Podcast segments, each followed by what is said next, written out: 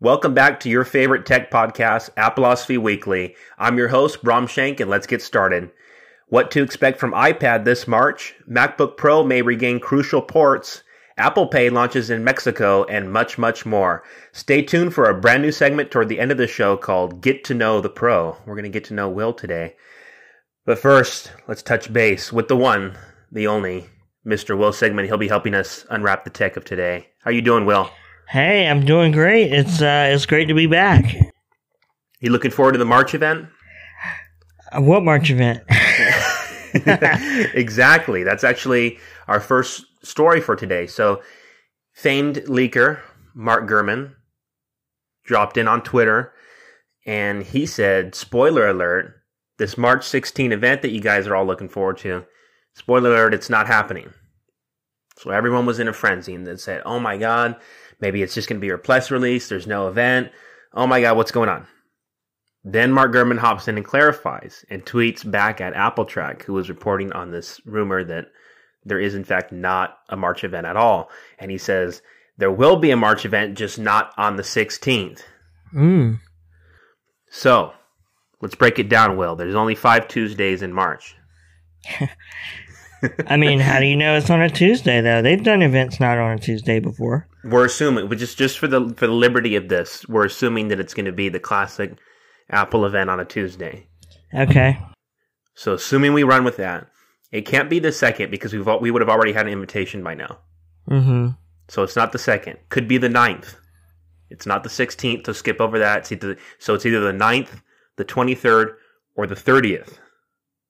You want to place your bet, Will? It's definitely, if it's going to happen, it's going to be the 23rd or the 30th. I'm going to go with the 30th. Because how close is that to earnings? Very close. I don't know.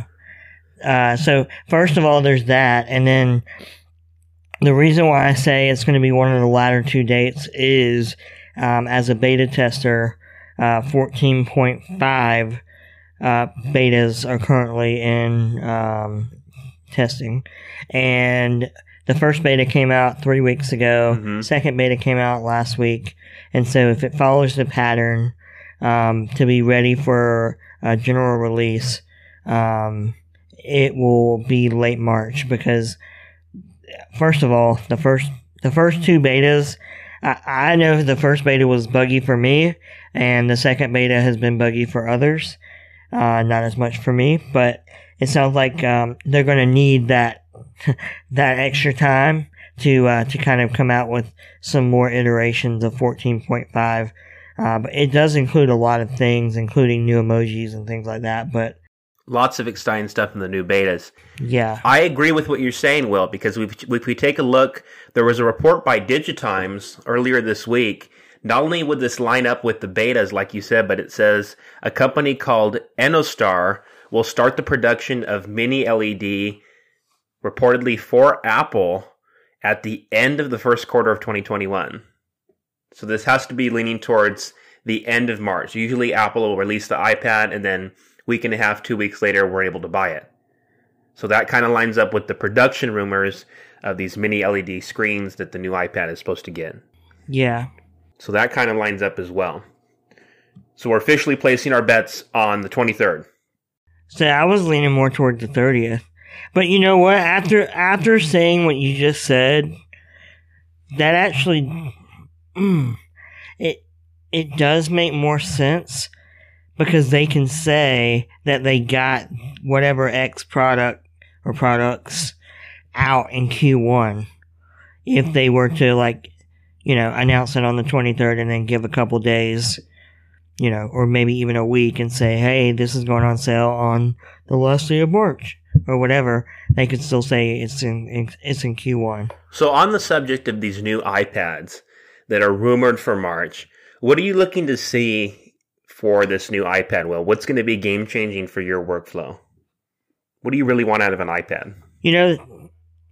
That's a good question. I would have told you something different probably a month and a half ago.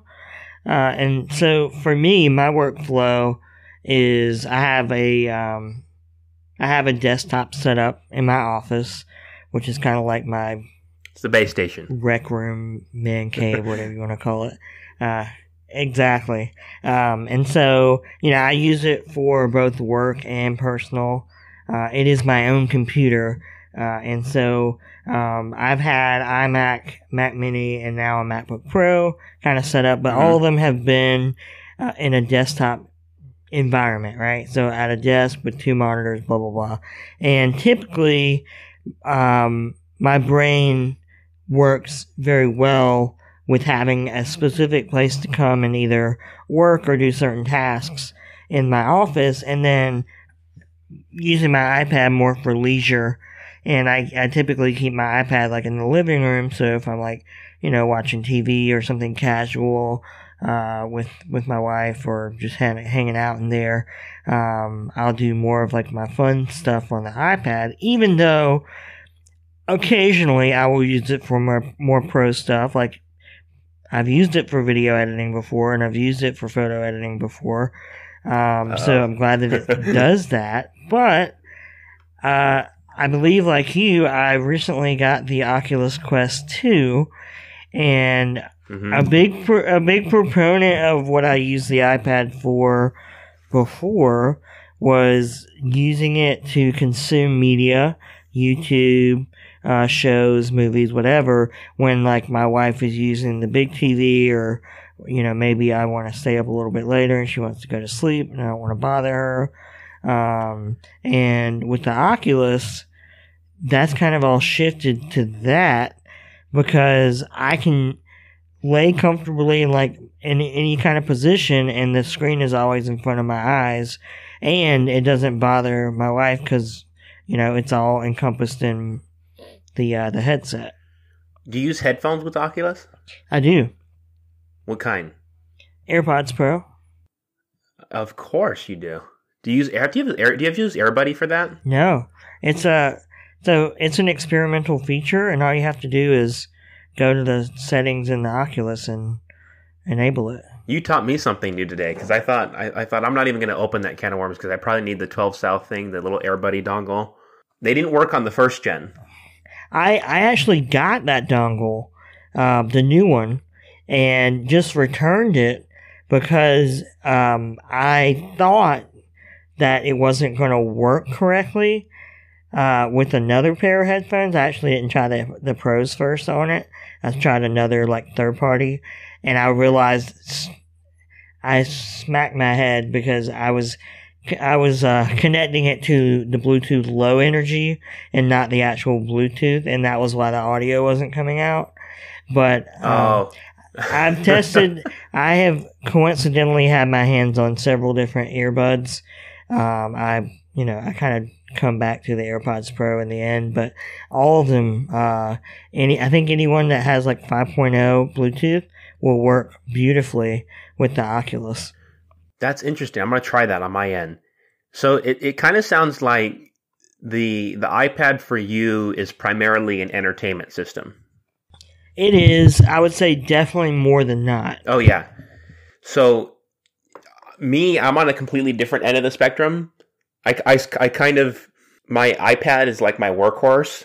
I'm getting to know the Mac. I'm falling in love with the Mac again. My last Mac that I had before my M1 was a 2011 Air. So it was kind of just casually watch YouTube videos, the occasional thing that I need to do on Chrome, on Google Chrome, I would go to that laptop. But other than that, my iPad was everything. I mean, I got the Magic Keyboard, everything. This was my primary computer.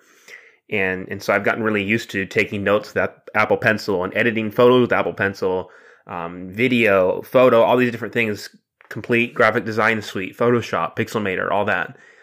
So I'm kind of... Now that I have the M1 Mac, I'm kind of getting back into the swing of the Mac workflow.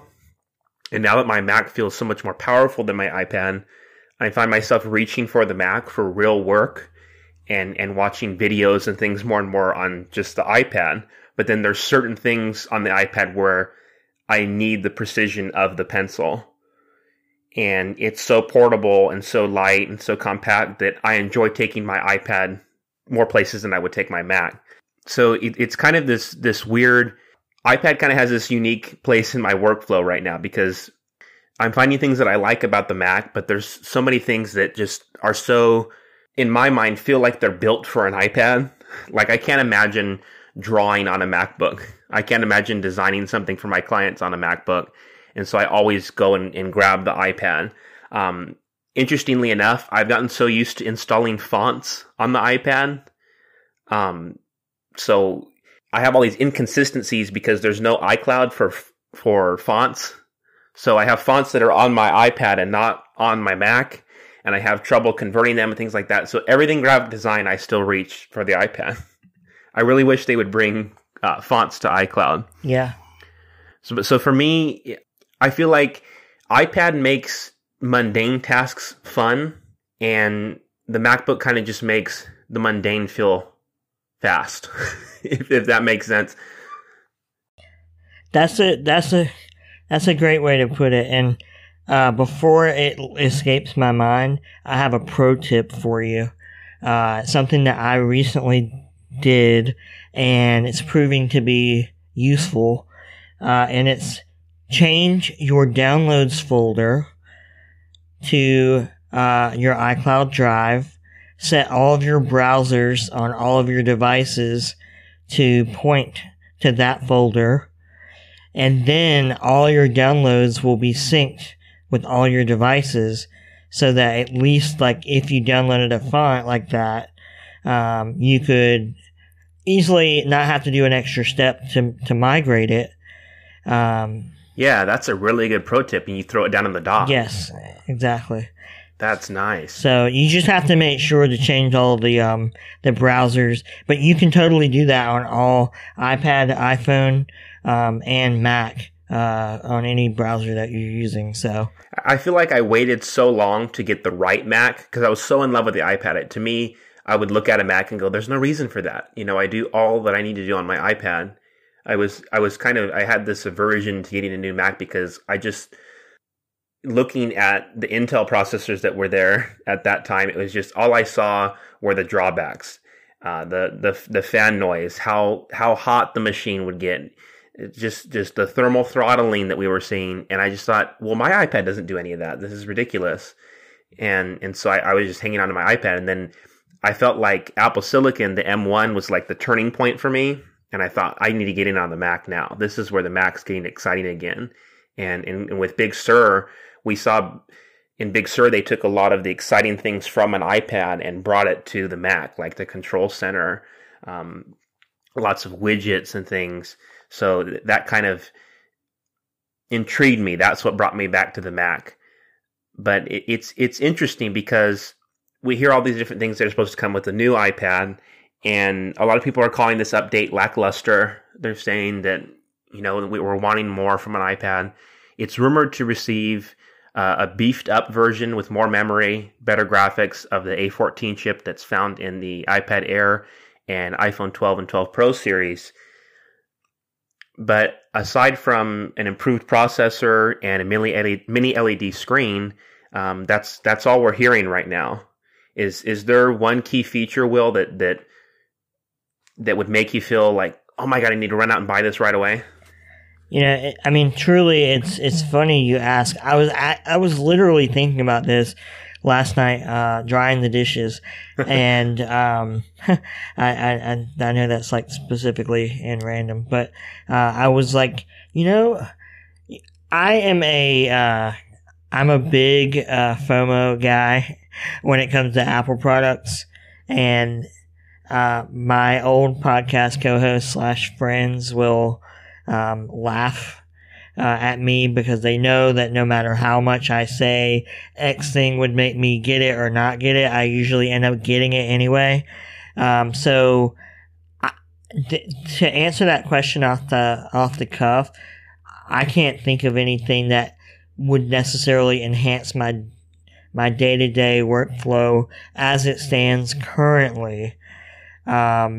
If you had told me about the mini LED before the Oculus, I would have said that that might help push me because of how much media I consume on it before, like 4K, HDR, you know, those things that I frequently have, like either streaming services, like, you know, I have HBO Max and Disney Plus and Netflix, and I have all of those. I have a couple of OLED TVs that I take advantage of those things on them. And it would be cool to take advantage of that on, you know, my other device. But I think it would depend on the price and the differences.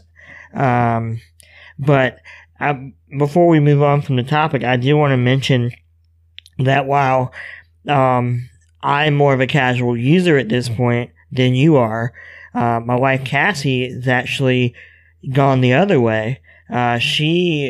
So she's always really enjoyed coloring for like relaxation, and so you know, she likes to do coloring puzzles and Legos and things like that. She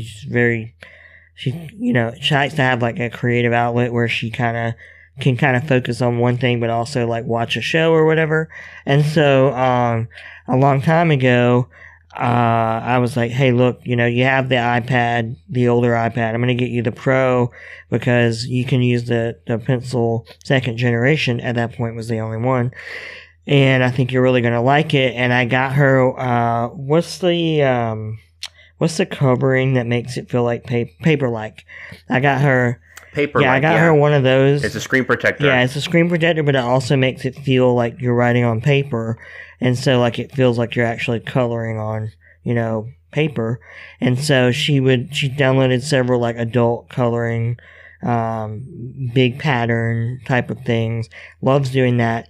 But during the pandemic, it shifted where she was working from home more frequently, and she is at this point she's back in the classroom, but they still have these what they call asynchronous days, and I think they're going to have those sprinkled throughout the rest of the year. And that just means typically she can either go into school or work from home, you know, depending on what the teachers feel like doing, and they don't have students that day.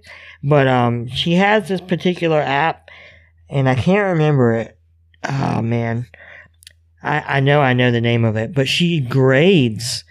Now that the students are submitting work digitally, she's grading it digitally, and she's writing comments and things like that, just like a real paper, and it's so you can efficient. Annotate with the pencil, yeah. Totally. For a teacher, that's like groundbreaking. It is, and so she's absolutely, in fact... My little dog chewed up not one, but two of our Apple Pencil 2s. Oh, no. And she was at a point where she told me, she's like, I need another Apple Pencil, because like she was relying on grading that way because it was so much faster, so much easier than trying to pull it up on the Mac. See, and that's one of the scenarios perfectly, what you just described there, that really eclipses a computer. So to speak. Yes. It's one of those things where that kind of work can only be done on an iPad. And the turning point for me was, you know, in quarantine, I started my own business from home, and I started taking on these new projects and, you know, having to encode, you know, hours of video, working on projects in Final Cut Pro. I needed something that was a step up from the iPad as far as power, and M1 was exactly what I was looking for. So that was the turning point that officially made me buy a Mac. Other than that, I would have never bought a Mac. I would have never upgraded my 2011 machine because it was just enough to get on the internet and do what I needed to do in Google Chrome once in a blue moon. But I mean, my workhorse is the iPad. I have the most powerful MacBook Pro you can buy right now, and I still find myself reaching for the iPad because it's so delightful to use. You know, I remember. Back on stage when Steve Jobs showed off email for the first time, he looked up at the screen. He said, "Look how delightful this is. I'm touching the messages." And I feel like over the years, iOS hasn't lost that. I love that. I love, instead of just clicking keys and bouncing through my mail, I feel like because I'm doing it with my fingers, it's fun. It's stimulating. I'm working with something. I feel like I'm touching the materials. I'm not working through a trackpad.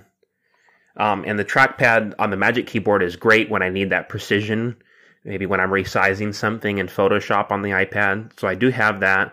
When I'm working in the dark, the backlight on the Magic Keyboard is really handy. So it's interesting because I purchased all these accessories to make it more like a computer. But my favorite part about the iPad is that it's not a computer. Yeah, I'm same. I get what you're trying to say. Because, yeah, I really love my Magic Keyboard as well with the trackpad. And yet, you're right. It's more of like, I think you said it best. It makes mundane things feel fun. And that really is the way I feel in a nutshell. It's the easiest way I can phrase it. And, you know, I'm going to maybe date myself a little bit here, but one of my most favorite days ever when I was working for Apple Retail was April 3rd, 2010, was the day that the iPad launched. And that day, it was electric in the store. Feel the energy. And I didn't think I would want one. And then, of course, I saw one, and 5 minutes later, I was asking to get one on like my break or whatever. But my mom, I remember my mom and a couple of my family members came in that day because I think they just wanted to like see the hype and everything. And I grabbed one from the back and I'm like, look at how you can read a book. And I would just move the page. Remember how, well, did you have a first gen? Yeah, iBooks where you could, where you could turn the page. Yeah, and that was like so crazy at the time. But to see it transform from where it was then to where it is now is pretty impressive, specifically the fact that it jumped that much in less than a decade. Well, it's interesting because for me, my first experience with an iPad was I was 10 years old, and my mom bought one, and she brought it home, and the App Store was kind of silly at that point. There was just a few coloring games and things like that. So she showed me, she gave it to me, and she said, check this out. You can draw with your finger. And I had seen an iPhone, obviously beforehand at that point, but it amazed me because I placed my finger down on the screen and I just kept dragging. Mm-hmm. And it felt kind of, for a moment, it just felt like this limitless piece of technology, this little window into a new reality. And I just remember that feeling of I kept dragging my finger and I'm like, wait, it's this large. The whole thing can sense what I'm touching. And I just, I remember drawing smiley faces and little stick people and just going, wow, this is kind of cool. And as a little kid, I thought like, well, the coolest thing you could do on this is watch YouTube. Obviously that's changed a lot. Hey, I still think it's pretty cool to watch YouTube on iPad. I definitely spend way too many hours doing that, even today. But I remember specifically because I was homeschooled. And at that point, my mom was very interested in the iPad. She was downloading every new app they had, everything having to do with, PDF editing, text editing, Word document, all this stuff. She's playing with everything. And she starts to realize just how intuitive this is. And one day, we get in the car, and I don't know where we're heading. And we pull up to the Apple Store. And my mom buys an iPad. And I'm thinking, oh, it's for my dad. My dad probably. And she says, no, this is yours. And boy, was I ecstatic. And she said, you're going to use it for school. She goes, you can have, some games on it or whatever, but you're going to use it for school. It's going to be groundbreaking for school. And I thought, well, like, Mom, I already have a laptop. What am I going to, do real work on an iPad? I know there's games and stuff on there, but she found so many different resources. I was working out math problems with my finger. They had so many different apps where, you could plug in different variables and it would work out the problem in front of you. They had calculators. They had, you remember the MyScript calculator? There's an app called MyScript. You could draw numbers in, and they would morph into textual numbers, and then it would work out the problem. Different things like that really helped me visualize certain concepts. And so it was huge. And this is before they had dedicated keyboards for it. You had to buy the Mac keyboard. Yeah. But I did all my homework assignments literally since second grade in the Pages app on an iPad. So wow. iPad was huge. iPad was ingrained in my childhood as this indispensable device that helped me do everything. I mean, I bought one of those rudimentary styluses for it before there was an Apple Pencil. I had all my notes in there. When I went to turn in homework assignments, I would just print them out. And it really helped me because, of course, I was a little ADD, so I could organize all my documents on the iPad. I could never lose anything. It's kind of like that quote with Steve Jobs about the Macintosh, you know, where he's showing it to people for the first time and he says, "Go ahead, play with it. There's no way you can break it." Yeah. And it was one of those things where, quite literally, I didn't have to worry about breaking it. I couldn't lose anything. I had all my assignments and folders. And so for me, it was kind of just like, now that I've had this experience with the iPad, I can't imagine any other way of doing things. And so I've really been a tablet first kind of guy for the majority of my life. I don't relate. It's funny, I say I don't relate to laptops, but I feel more at home on a tablet. And that's fascinating. Yeah, iPad has just been this device for me that transcends any other experience I've had with a computer. It just feels at home for me. Yeah, no, that is really interesting to hear from, because yeah, I'm a little bit older than you, so my friend group didn't have that experience, and I think we're just getting to a point where people who kind of grew up with it, like you, are getting to a point where you can kind of express yourself like you are right now, you know, past high school and things like that, where you really have... Well, they call us the iGen. Yeah. I mean, I never really thought about it like that, but I do sometimes think about, like, my wife's students and how they kind of grew up in that world, but I guess you were one of the first generations of students to really have that from an early age, and, you know, I probably would have very much related to you had it come out, you know, when I was that age too. But for me, it didn't come out till later. But that being said, there's a lot of things that I really like and purposely try and do on my iPad. And I'm sure we kind of need to wrap this topic up because we've been going on about it. There's not too many stories for today, so we're having a good time talking about iPad. All right. Well, so the computer, yeah, I am a computer first guy, but I'm a very open-minded person too. And so, you know, even for me, having gone from no computer, period, for a while, to being in I was really the first generation with computers. We started using computers in first grade for me, and that was a really interesting kind of experience to have that throughout my life. Yeah. Just like, you know, tablets were for you.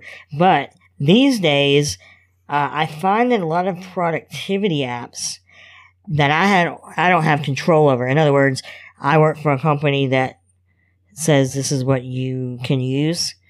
And that's fine by all means. But some of these products like Salesforce, for example, something that I'm in frequently every day, they don't really have a great app where I can do and be as productive on a mobile device as I can be on a computer, because I think, you know, just like me, they were a computer first company, versus maybe in these days there are productivity apps that were tablet first, which is great, and they work great.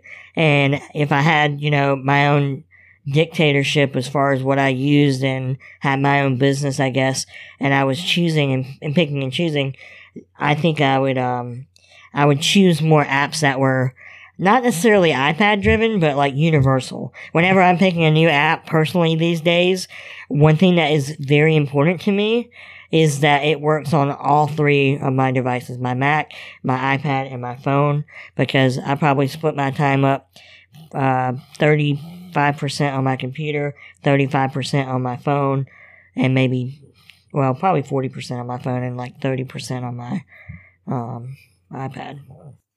You have to keep that continuity going.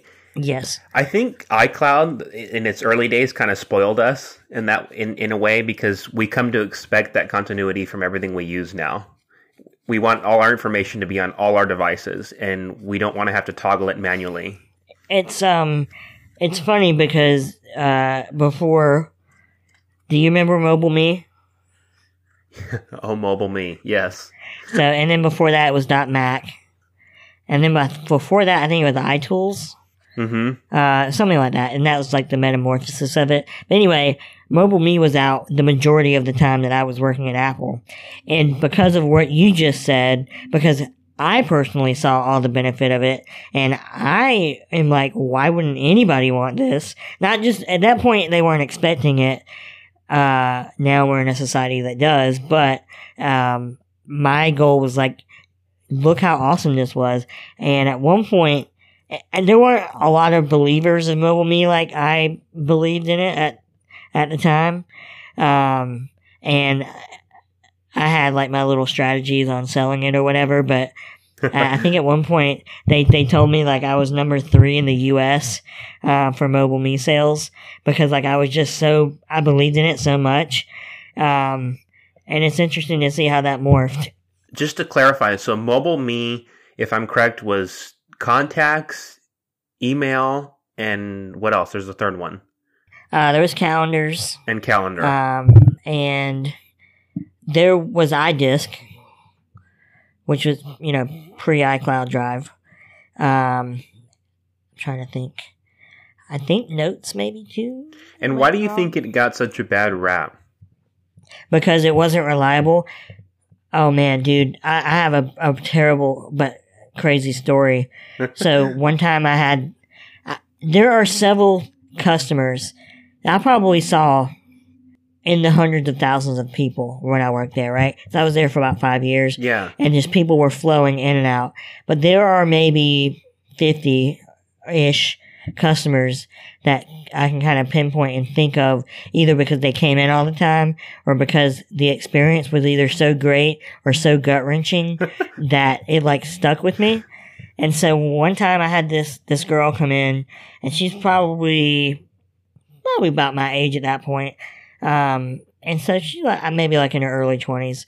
And I think she worked for like this record company, or she was somehow involved with the record industry.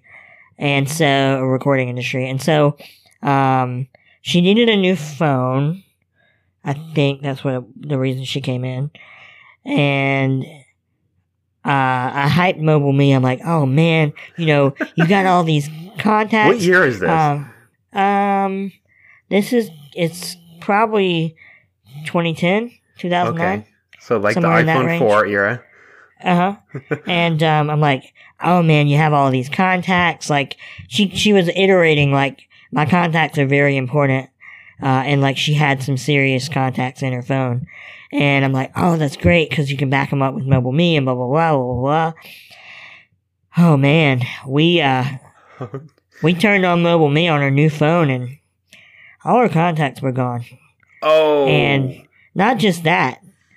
It synced back to her other phone and wiped out on that phone. So her contacts, probably 1,000+ were gone. And she actually started to bawl, crying. Oh no. In front of me. I felt so bad. It was like I said, it was gut wrenching. Because I don't like to make anybody upset, but like much less to have it be my fault. It was terrible. What did that Yelp review look like? I never really looked at the reviews. We only looked at Net Promoter Scores internally. So no, hopefully she did not leave one.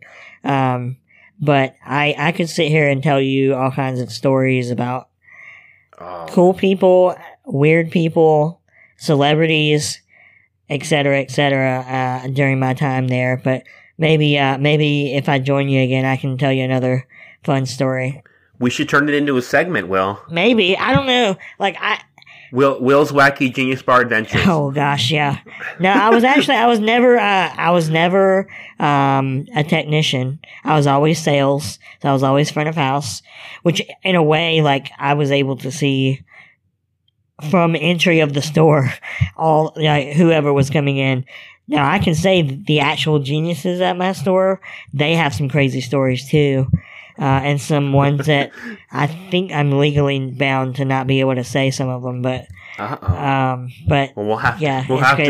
Yeah, we'll have to see what you can tell us, and maybe we'll turn it into a segment. Will maybe we'll see something for people to look forward to. Well, our next story comes from the one and only John Prosser of Front Page Tech, and he's saying redesigned iMacs are coming later this year. They were originally rumored to drop this summer around WWDC. He's saying it's later this year, and guess what, Will? They're coming in colors. Woohoo! Specifically the iPad Air colorways that include silver, space gray, green, sky blue, and a very pink rose gold. Now, the main question is, what color would you get, Will? And now these are meant to play on the nostalgia of the original iMac, by the way, which came in iconic colors such as lime, strawberry, grape, blueberry, and of course, tangerine. So that's a great question. First of all, I'm enjoying seeing Apple expanding their offerings for their hardware products in different colors, because I think once they dip their toe in it and they actually commit to it, they're doing this now for the iPhone 12, the AirPods Max, some of the MacBook Airs, etc. And as they do more things, it's got to be just easier for them to do it for other stuff, right? When it comes to accessories, I am more apt to be like more fun, I guess, quote unquote, and colorful. Okay. So you can more whimsical. Yeah, and so you guys can't see it right now, but I have a pair of AirPods Max, and I got the green color because green's been my favorite color for a long time. Matcha green. Yes, and and so like that's fun, right? And yeah, but for an actual machine, I looked at the colors. I think I would be more prone to getting a color if it were a portable machine. But for a, professional type machine, I think I would lean towards the silver or white, whatever, I guess is silver. Here's the question, though, Will. What does your heart tell you? Because I know your heart is somewhere between green and blue. Oh, man, no, I don't really love the blue. And it's not that I don't think the blue is nice looking. I have such a love for green these days that if I got a blue thing, I would feel like I would be betraying green, if that makes sense. Doing green wrong. Yes. My heart definitely leans towards the blue. Funny enough, we actually had a comment from a friend of the show, George Elias. He's pretty prominent in the video editing, cinematography business. He does a lot of that. And he said, quote, "I would be laughed out of Hollywood if I marched into an office with a rose gold iMac." But you gotta go with what you want, Will. Yeah. You can't think about what other people are going to think. I always go back to the quote from Dr. Seuss, and that is, "Be who you are and say what you feel, because those who matter don't mind, and those who mind don't matter." That's an excellent quote. We should have ended the show like that, Will. Hey, I can say it again, but it's a mantra Will's that I live by. Inspirational quote of the week. Yes, I love that. I actually share my birthday with Dr. Seuss, March 2nd. March 2nd, yeah, because my cousin's child was born on March 2nd, and we brought her a Dr. Seuss book in the hospital. Aw. Yep. Prosser also outlined a number of additional details about the upcoming Mac Pro with Apple Silicon. Now, he's saying this is going to resemble something akin to the Power Mac G4 Cube. It'll look like 3 or 4 Mac Minis stacked on top of each other. So I want to kind of rewind back to the whole Power Mac G4 Cube comparison, because this product was kind of thought to be Steve Jobs' baby in a way. It was kind of basically, if you read up on this, it was made for him. He didn't want something that was too flashy for the pros. He just wanted a casual yet powerful computer. And long story short, the computer kind of flopped. It wasn't exactly a home run.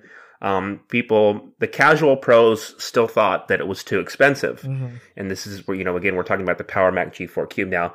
This is meant to invoke nostalgia. Mm-hmm. this new Mac Pro that we're supposed to see. Do you think a device like this would thrive today, given that the casual pro market is sort of growing? This sector is growing a lot. You've seen people with iPads, MacBook Airs, starting businesses, doing professional work, renders, cinematography, all these different things. I think the casual pro market is a lot larger today, and they're willing to spend more. You look at something like the iPad Air, which starts at $600, and more people are shelling out money for that than the budget $329 iPad. So do you think this is a product that would survive today, Will? So that's a really good question. I would consider myself a casual pro in that I dabble in video editing, photo editing. I love photo editing. Just it's very cathartic for me. And, I've even dabbled in audio editing with having my other podcasts and things like that. So, anytime that I can speed those things up, it's really the speed that mattered to me, right? So I would actually say I agree with you that the casual pro market has grown. However, I would say that the M1 chip is feeding that crowd in a way that I would not have imagined before it was announced. So had they not announced their own silicon, my answer to you would be yes, without a doubt. Now that they've done that and they've really brought those benchmarks, like I traded in a very high-end iMac because I was like peak 2020. I was like, I'm doing YouTube and I'm gonna take photos. I'm gonna start my own photo business. Blah blah blah blah. So I was doing all this media stuff, and so and then that kind of died off a little bit. And I got a little bit burned out with all that, but at the same time, the M1 was announced. Yeah, and I'm like, look, it sounds like basically the things I was doing on this iMac, the reason I bought this iMac, I can do on a Mac Mini or a MacBook Pro or even a MacBook Air for a third of the cost. And so I sold the iMac for a good, not profit, but it was pretty break even, which is good because I only had it for 3 months. And then I got the M1, and sure enough, it fills that need and void for me. So that being said, what do you think? I mean, I agree with you in some senses, but I have to consider that as well. Well, I like that point that you made about M1 because, and we've heard this echoed all over the tech community. People keep saying, okay, these M1 benchmarks are very impressive, but keep in mind, we have so much more to look forward to because this is the lowest of the low end that we're ever going to see from Apple Silicon. Not only is it first gen, but it's in these machines where the key takeaway is performance per watt. They're portable machines. They're smaller batteries. They're not desktops. And so you have these very power-efficient machines that are often thought to be on the lower end. The 13-inch MacBook Pro and the MacBook Air are thought to be Apple's lowest-end computers, and yet with M1, the ceiling for what you can do is much higher than it used to be on Intel. So it kind of gives way to the casual pros. When the ceiling's this high, if photo editing or video editing or graphic design, any of those things kind of pique your interest, even 4 years from now, if you own an M1, if you're interested in learning some of those things, your computer is going to be able to handle it 4 or 5 years from now. So I definitely think the casual pro market, that's a sector that's growing, and it'll be interesting to see how this device does. I was thinking as you were talking just now, it almost is because the G4 Cube came out in the early 2000s, like 2000, I don't know, I don't want to get it wrong, early 2000s, let's just say it was about 20 years ago, right? Since then, I think the reason that the casual pro market has grown so much is in light of the software that has come out that has been made to be so user approachable. That combined with platforms like YouTube and just the whole myriad of things that give you the ability as an entrepreneur or you know, one or two or a handful of people to reach a lot of people has changed a lot in the last 20 years, right? Definitely. So I think that's a large reason of why that base has grown. But it took that long to kind of grow that, and I would say maybe even reset that market. And now, on the flip side, we've reset the hardware market. Mm-hmm. So it almost feels like it's going to take 5 or 10 more years for both groups to be realized, and for someone like me to say, okay, I'm at a point now where I feel like I would need X Pro machine or whatever, because I now know that it can do this, this, and this, right? Where somebody like MKBHD on YouTube, he might be able to flex the power more immediately because he's doing things like filming in 8K, you know, and he's really pushing the boundaries of current hardware. Just to fact check you on that, you were correct. It was sold between 2000 and 2001. They only sold it for a year. It says, designed by Jonathan Ive, the Cube was Apple's attempt to miniaturize a powerful desktop computer into a cube less than 8 inches to a side. Apple aimed at consumers between the iMac G3 and the professional Power Mac G4. So this was positioned as a mid-range thing. Again, we keep talking about the Casual Pro. This was the 2020 iPad Air of that era. It's, I don't really want to buy the Pro, and I don't want to go totally budget. I just want something that's mid-range. And honestly, think about the market then, right? There was no YouTube. There was no social media at that point. Mm-hmm. So like people couldn't just do it for like to be, there was no concept of an influencer, right? Exactly. An influencer was someone who was sick and got you sick. And these days it has a much different meaning. And so, you know, I just, I think, like I said, there's a combination of so many different reasons of why that market has grown. Yeah, content creation alone, it is just a booming industry. Even if you're not, you know, a top-end influencer, we have, you know, families all over the world vlogging, doing different things, photo editing. It's more popular now than ever. Yeah, and that's just, things are becoming easier and more approachable at the same rate as which they are connecting people around the world. I mean, sometimes I go on, like, for example, like Reddit, and the specificity of some of the subreddits out there. Oh, I'm like, how are there 1,000 people that have black cats with one eye and they want to talk about it, right? I don't know, like, that just came to my mind. But there are so many pockets of people these days that you can almost make a business out of. If you know, if you have a niche market, it doesn't matter where they live. Like, you can just do it, you know. So it's a lot different world than it was 20-30 years ago. Well, there's rumors that this year's MacBook Pro, the rumored 14-inch model, it's going to be an inch bigger on the screen. These new MacBook Pro models will feature the return of the HDMI port and SD card reader at launch. This is according to Ming-Chi Ko. He's a notable leaker. Again, the return of the HDMI port and an SD card reader. People are losing their minds over this, Will. Is this going to be game-changing? So, I think the SD card is more important than the HDMI out. Okay. And I say that as someone who uses SD cards, right? And it became such... So, I have a Sony camera, and it has Wi-Fi capabilities and Bluetooth capabilities, but it is like gouge your eyes out slow if you try to transfer using that method, right?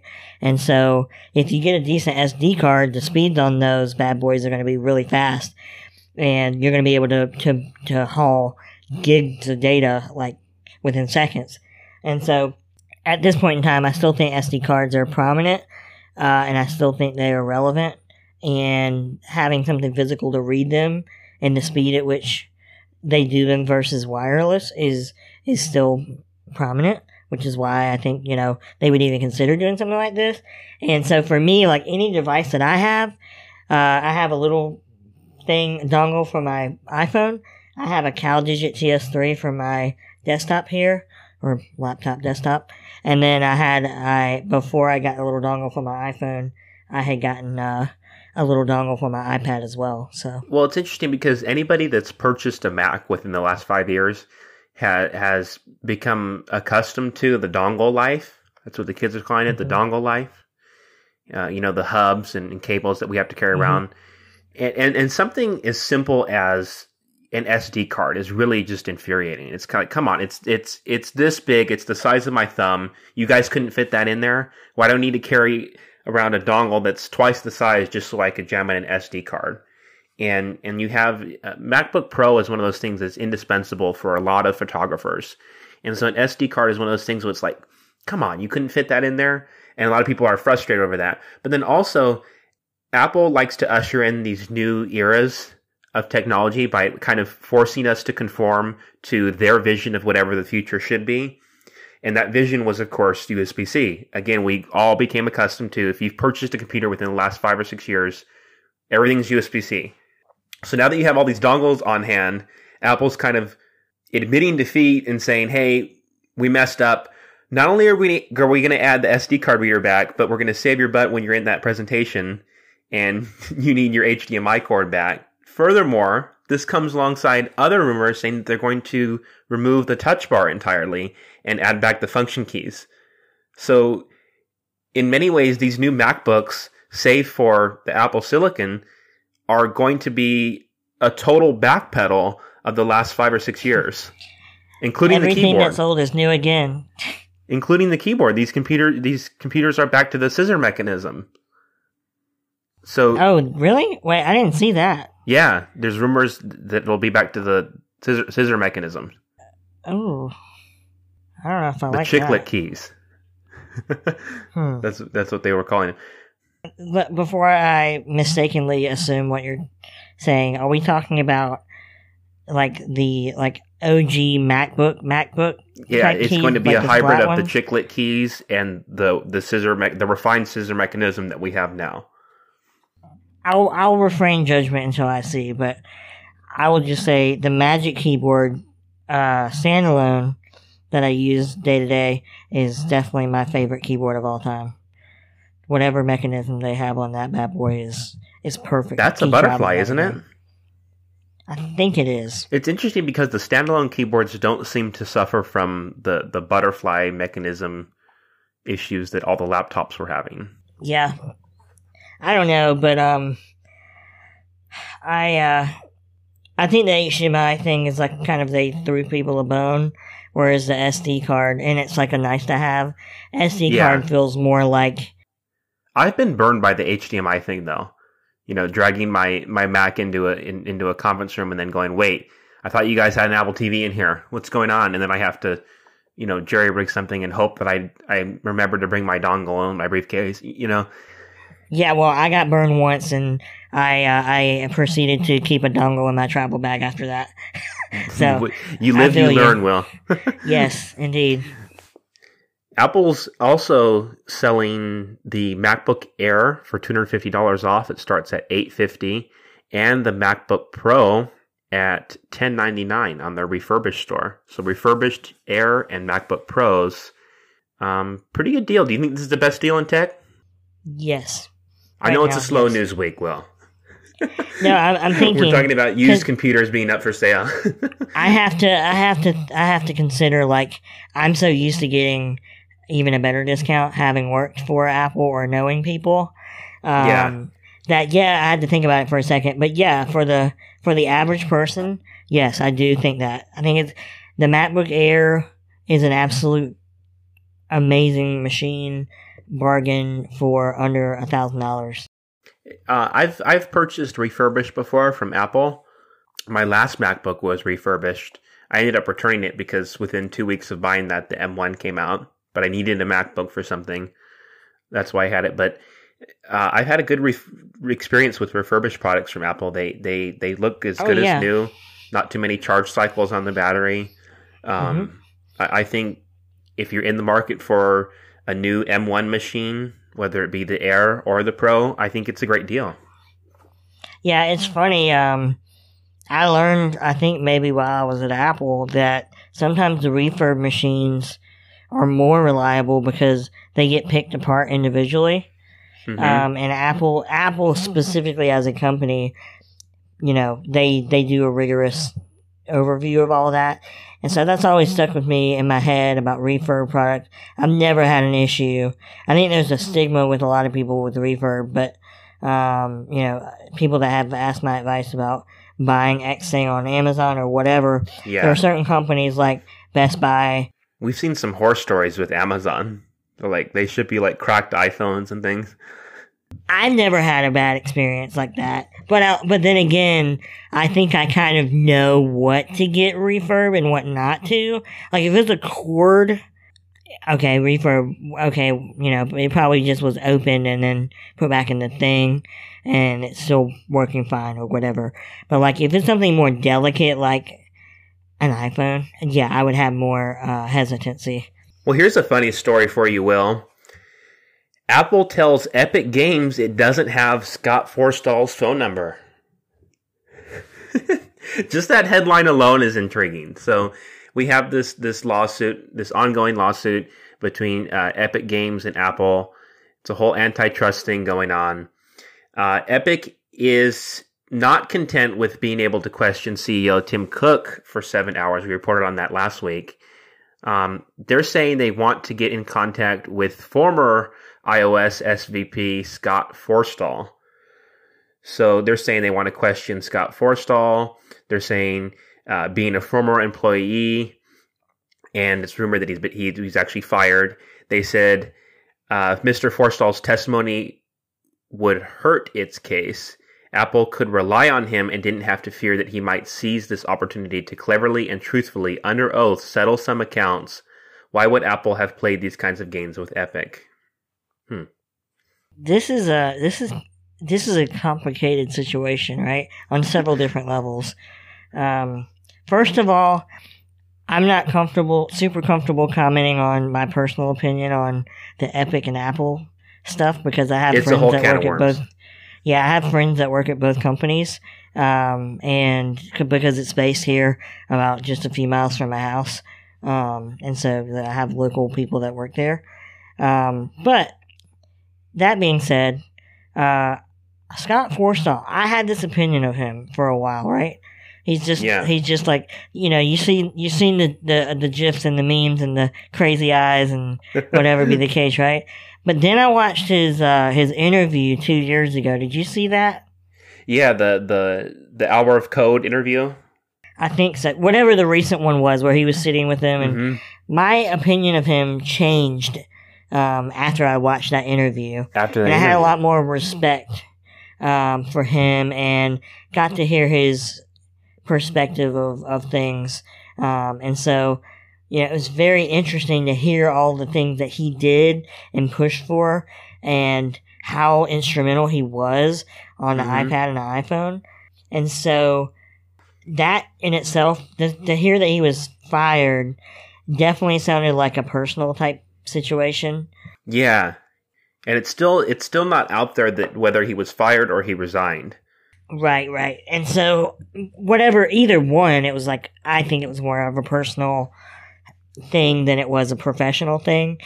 But that being said, I'm sure because of that, the know-alls at Apple probably are antsy about anything having to do with him.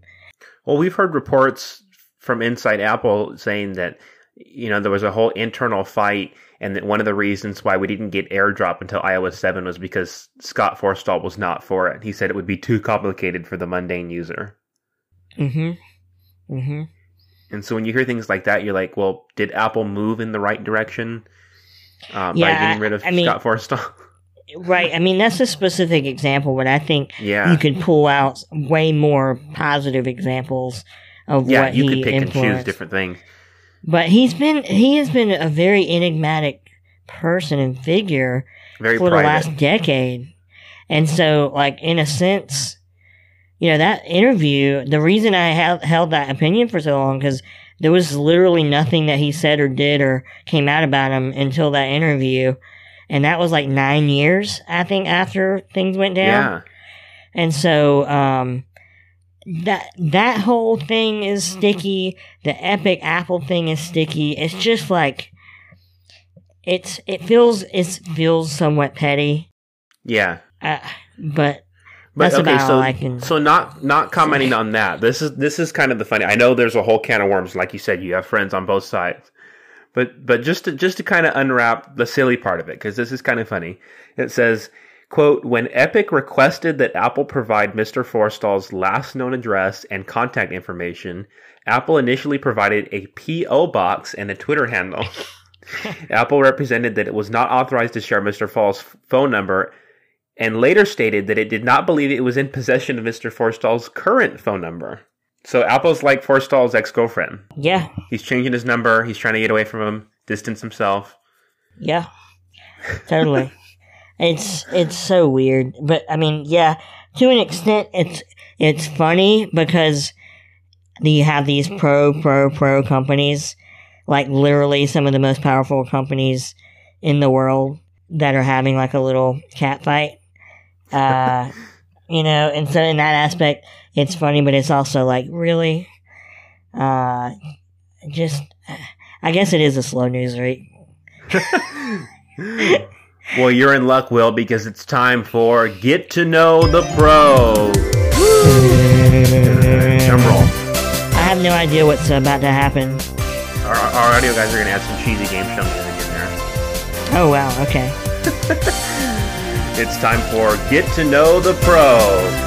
Will Sigmund, come on down. $1. All right, so it's 10 questions. You have to answer them as quickly as you can. You ready? Yeah. One has to go, iPhone or iPad. iPhone or what? iPad? iPhone or iPad. One of them has to go. iPad. Silver or space gray? Silver. Trackpad or mouse? Trackpad. Would you rather live without Wi-Fi for a year or have an iPad mini be the only device you're allowed to use for 6 months? It's a cellular model. And that is it. iPad mini. Okay, Spotify or Apple Music? I waver. I can't make a decision on that. I think Amazon. Right now Apple Music. So your decision's Amazon. Amazon Music. One has to go, Twitter or Reddit?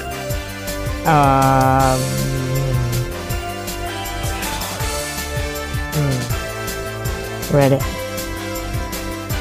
Aux cable all day or Bluetooth all the things? Bluetooth all the time.